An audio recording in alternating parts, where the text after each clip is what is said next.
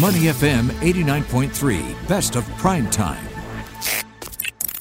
Market View on Money FM 89.3. Thanks for joining us on Market View. Bharati Jagdish with you. Inflation, stagflation, slowflation, food shortages resulting in food protectionism. And in spite of all of this, the local property market is seeing positive momentum. Also, the new Indo Pacific Economic Framework. How significant is it really? You might think, ooh, what a disparate bunch of things we're going to be talking about. Well, recent market movements indeed deserve some analysis. We're also going to be exploring the factors that powers them and get an outlook for the next couple of weeks. We're joined now by Terence Wong, CEO CEO of Azure Capital. Hi, Terence. Hey, Bharati. So, we are going to be taking on a wide range of issues today.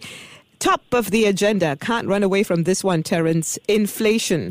Singapore's core inflation, we know, accelerated to 3.3% year on year in April from a previous 10 year high of 2.9% in March. We're seeing higher energy and food costs. Now, considering elevated commodity prices, continued global logistics disruptions, a manpower crunch, could consumer prices bust the upper end of official forecasts this year? Oh, it sure feels more than 3%, right, Bharati? Mm. I mean, if you look at the prices around, you go the supermarket, you go to the petrol pump, um, it, is the first time since January 2012 that, you know, we've reached the 3% mark, driven by higher inflation for food, retail, utilities, well, actually just about everything, right? And the only prices that I think are down are probably the stock prices. Headline inflation also remained uh, at decade high, you know, as rentals continue to climb while private transportation inflation extended its double-digit surge. You know, it's strange, right? Two years ago, we thought that, hey, there's no foreigners coming in. Mm-hmm. So rentals should be very, very subdued, it should go down. Uh, but because we were not able to deliver on the product, there were no people coming in to build the houses, so everything was delayed. Many mm-hmm. Singaporeans those that stuck here, the foreigners that stuck here, they started to move around, and that created the demand. So rentals are at a multi-year high right now. Well, in terms of inflation, the good news is, you know, we are nowhere near the inflation rates of, you know, 8 to 9% in the US and UK. Uh, in UK, it's a 30-year high. In the US, it's 40-year high. Uh, but the bad news is, you know, I, I think the inflation will not go down anytime soon to the levels that we are used to for decades. And there are a few major issues right here mm. high oil prices, continued global logistics disruptions, tight labor crunch. These issues are, I think, quite difficult to eradicate overnight. And oil is expected to remain persistently high, even if the war were to end. I think uh, that's very much to do with geopolitics also. So we should expect MAS to maintain the current tighter stance and steeper slope following the double tightening uh, last month.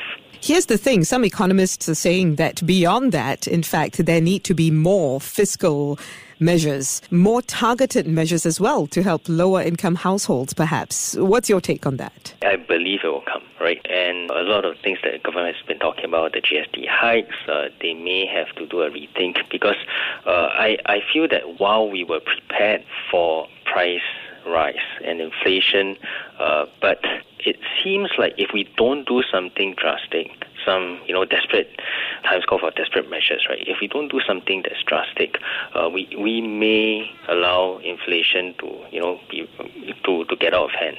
So I do believe that uh, we we do need to come in to try to help out the needy right now. Mm. You know, the risk of stagflation in general in major economies has been described as being at its highest level in decades, slowflation also becoming a reality. The world economy may escape a recession, but could face a sharp slowdown, a lot of people have said. However, some economists say that stagflation is not really a baseline scenario for the Asia Pacific region as a whole, because Economic growth is expected to stay positive thanks to things like monetary and fiscal stimulus programs, labor market tightness, savings during the pandemic years, which are fueling a rebound in domestic demand despite all of those rising prices. What do you think? Is that an accurate gauge? I do think, uh, for my base case, is that uh, there will be a recession. I, I believe that with this inflation, uh, the inflation that has set in right now, the Fed, their hands are tied. They don't have very much more in their, in their ammo, their ammunition right now. Uh, so they do need to raise rates, and they need to raise rates fast, uh, very, very quickly, and it must be of a certain magnitude. And I, I believe that that will drive the U.S. into a recession, and that will have an impact on global economies. To what extent might it impact us here in Asia, though? Because if some people are so optimistic, they're saying that we won't suffer as much. Where do you stand? I'm definitely not in that camp. I do believe that you know we will eventually that the recession will set in. The thing is, because there's been so much liquidity pumped into the system over the you know the past you know, we're not even talking about the past two three four years you know just before covid uh, and during covid period but we're talking about way before that. So there's a lot of like liquidity slushing around and the era of cheap money i think or i definitely believe will come to an end and that will have an impact in asset prices across different asset prices across different geographies we have been seeing a lot of market volatility. What's your outlook, considering what you've just said, on what we can expect in the next few months? I mean, we know investors are already pricing in a lot of these uncertainties, but how much can you really price in, right? Yeah, that is true. Okay, if you're looking at the STI, I assume you're talking about the STI right now. We can start the market. Yeah. yeah. Okay. Well, STI itself was the second best market in Asia, and that's after Jakarta, right? And uh, this is despite numerous pressure points. Uh, there, there was the aggressive rate tightening by the Fed. There's the war, rising inflation, and top it off, China's slowest growth in decades. And this is important because China is our biggest trading partner. And this is the first time, I think, since 1978 that U.S. growth will be faster than China's right? And so, with so much on the plate, uh, it is quite surprising that uh, I, I, think to most observers, Singapore uh, is quite surprising that Singapore actually like still sees itself in the green. But there's some points to actually uh, consider because number one, this interest rate hike actually benefits uh, all boring financials.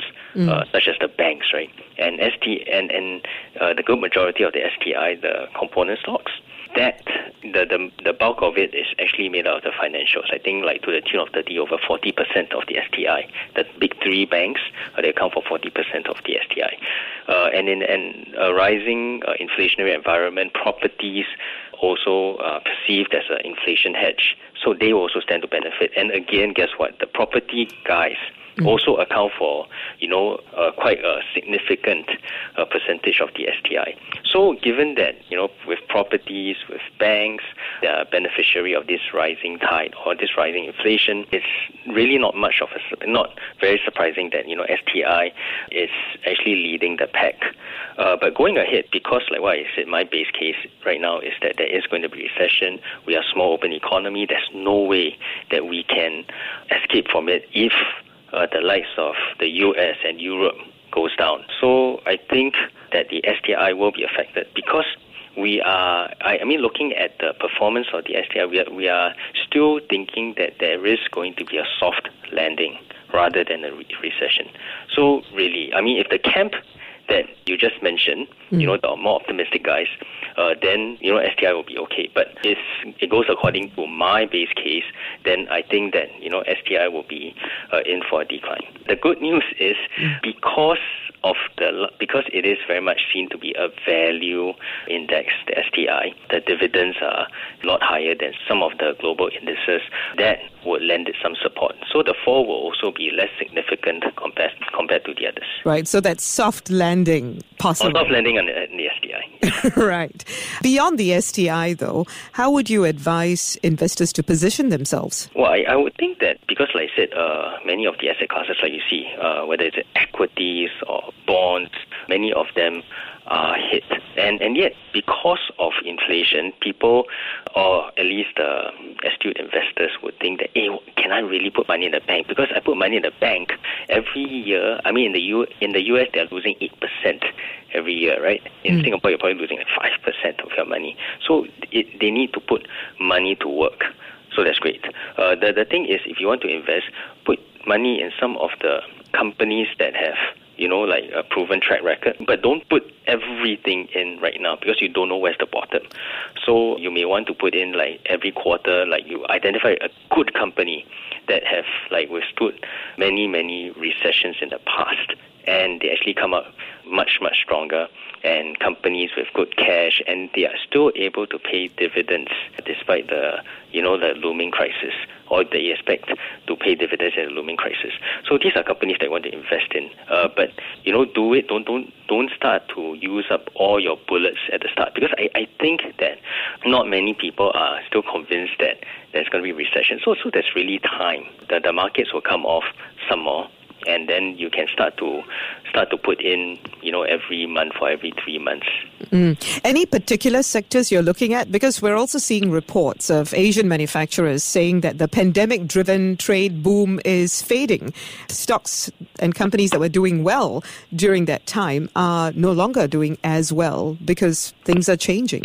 Well, actually, with the manufacturers, well, some are have done extremely well but they they could have done better if not for the su- supply chain uh, issues and international trade. Uh, if you look at what has happened between 2020 and currently, well, it's really zigzag. I mean, it went down to the uh, the pits in 2020 when the whole world was locked down.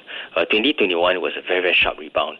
You know, everybody was just like revenge buying and people are trying to get goods, uh, but they still cannot go overseas, right? So there's a lot of, uh, there's a lot, there's been a lot of trade and also they benefited from the fact that there was very, very low base in 2020. But all these issues, I think, would have been, all these issues would actually like drive trade significantly higher in 2021. And but in 2022, um, as the economies, global economies open up, people start to travel. The I think there's uh, less trade involved, and also because, like I said, there is an air uh, that there's a looming crisis that would actually hit uh, interna- international trade. So, so I believe that there will be a decline uh, in the next couple of months. You mentioned property earlier, Terence. Rising interest rates and inflation don't seem to be stopping people here from investing in property. We just saw one project over the weekend do pretty well. Live at MB in the Mountbatten area sold more than 75% of all of its units. What do you make of this? People are indeed seeing property as a hedge against inflation, you think? No, that's definitely one reason. I mean, mm. there are cash-rich Singaporeans, and intuitively, property is a hedge against inflation. And uh, some people are also saying, wow, the interest rates are going to rise significantly. You know, the mortgage mm. are going to go up. So better go and lock in some uh, a property and then lock in the rates right now, right? And and it's true. I mean, like just I believe what was it like eight months ago when I refinanced, it was at 1.12 percent. Now everything is north of two percent, and that's just a span of eight months. Uh, it is going to go up higher, but when there is this inflation, this persistent inflation, uh, that could affect jobs people, uh, like companies, will start to see their margins come off. There may be rounds of retrenchments if there is going to be a recession. So uh, I, I, believe that you know, uh, property buyers, if you are there just for investing, please be very, very cautious. Uh, I don't want to sound too chong hei, I don't want to mm. be right? Uh, but investors really, really need to do their math before buying an apartment and don't just do it because they think that, oh, it's a good protection of wealth. Because if you lose your job and you cannot finance it, you know everything goes out throws, goes out the window. You have you there'll be a forced sale situation, and you don't want that to happen. Thanks very much for that advice, Terence. Terence Wong, CEO of Azure Capital. Thanks for joining us on Market View. Before acting on the information on Money FM, please consider if it's suitable for your own investment objectives, financial situation, and risk tolerance. To listen to more great interviews, download our podcasts at moneyfm893.sg or download our audio app. That's A W E D I O. Available on Google Play or the App Store.